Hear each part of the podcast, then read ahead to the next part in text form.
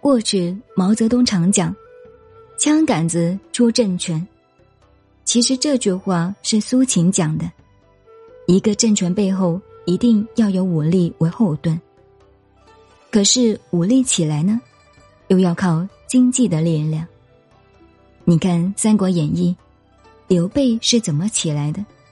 一毛钱都没有，靠张飞卖猪肉的钱呢。桃园三结义，招几个兵，摆几匹马，就起来了。曹操呢，他是靠他的家族。给他出钱做资本，慢慢的也起来了。没有钱行吗？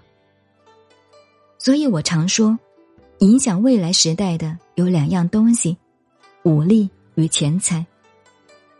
十几年前，我到日本讲演，一百多个大学教授，几十个大学校长，最后一定要我讲话，我只好先声明，我不代表我的国家，也不代表政府。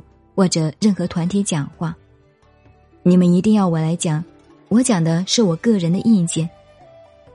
首先，我把战后日本忘恩负义的事实痛骂一顿以后，我告诉他们：世界上两个东西最可怕，一个是刀，也就是武力；另一个是钱，也就是资本。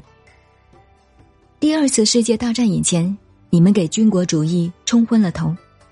想以军事力量征服全世界，结果害了自己，害了中国，害了整个东方，害了全世界。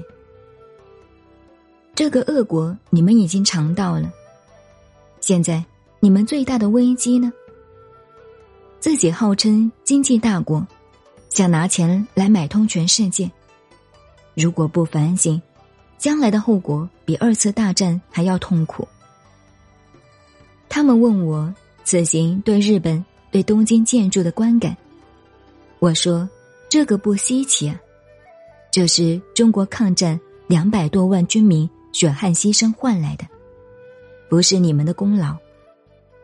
假如依照我当时的建议，要你们日本赔偿，但绝对不记恨你们的仇。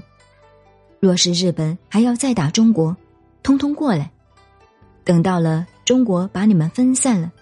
然后像浙江一样最小的省，把一两个省迁往到日本，你们也就完了。